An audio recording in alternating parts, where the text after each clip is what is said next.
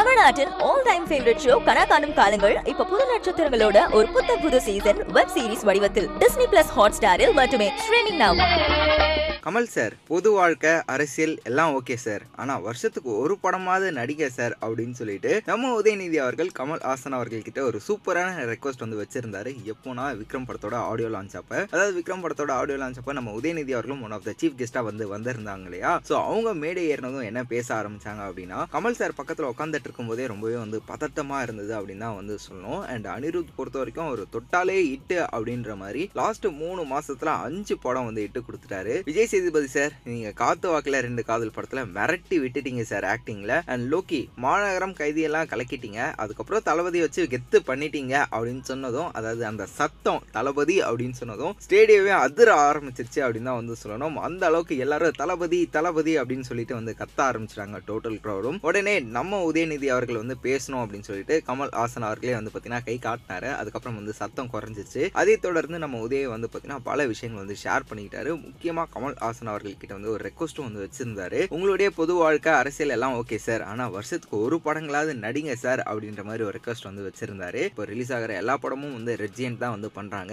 ரெட்ஜென்ட் வந்து மிரட்டி எல்லாத்தையும் வாங்கிடுறாங்க அப்படின்னு வந்து சொல்கிறாங்க ஆனால் நான் அப்படிலாம் ஒன்றும் வாங்கலைங்க. நீங்களே சொல்லுங்க கமல் சாரை யாராவது வந்து மிரட்ட முடியுமா? இல்லை மிரட்டினாதான் அவர் வந்து பயந்துருவாரா அப்படின்ற மாதிரி பல விஷயங்களை வந்து பார்த்தீங்கன்னா நம்ம உதயநிதி அவர்கள் விக்ரம் படத்தோட ஆடியோ லான்ச் மேடை ஏறி வந்து பார்த்தீங்கன்னா ஷேர் பண்ணிக்கிட்டாரு. இந்த விஷயங்கள் எல்லாமே வந்து பார்த்தீங்கன்னா செமையாக வேற லெவல்ல வந்து பேசப்பட்டுட்டு வந்துட்டு இருக்கு அப்படின்னு தான் வந்து சொல்றோம். முக்கியமா ஒரு உலகநாயகன் கமல் ஹாசன் அவர்கள் கிட்ட வச்ச அந்த ரெக்வஸ்ட் வருஷத்துக்கு ஒரு படமாவது பண்ணுங்க சார் அப்படின்றது வந்து ரொம்பவே செமையா ட்ரெண்டா போயிட்டு இருக்கு ஸோ வீடியோ பார்த்துட்டு இருக்கோம்லே உதய அவர்கள் பேசினார் இல்லையா? ஸோ இதுல உங்களுக்கு பிடிச்ச விஷயம் என்ன அப்படின்றத கீழே கமெண்ட் பாக்ஸ்ல மறக்காம என் கூட வந்து ஷேர் பண்ணிக்கோங்க. மேலும் விக்ரம் படத்தோட ஆடியோ லான்ச்ல என்னெல்லாம் நடந்தது அப்படின்றத தொடர்ந்து கேட்க நம்மளுடைய சினி உலகம் சேனலை சப்ஸ்கிரைப் பண்ணிட்டு பக்கத்துல இருக்க பிள்ளைக்கான ப்ரெஸ் பண்ணி வச்சுக்கோங்க. ஸோ எழுதும் போதே எஸ்கே சார் மைண்டில் வச்சு ஆமாம் இந்த கேரக்டரைசேஷனே ஒரு மாதிரி ஃபன்னான ஒருத்தன். அவன் இருந்தாலே ஜாலியாக அப்படி இருக்கிற ஒரு ஆள் தான்.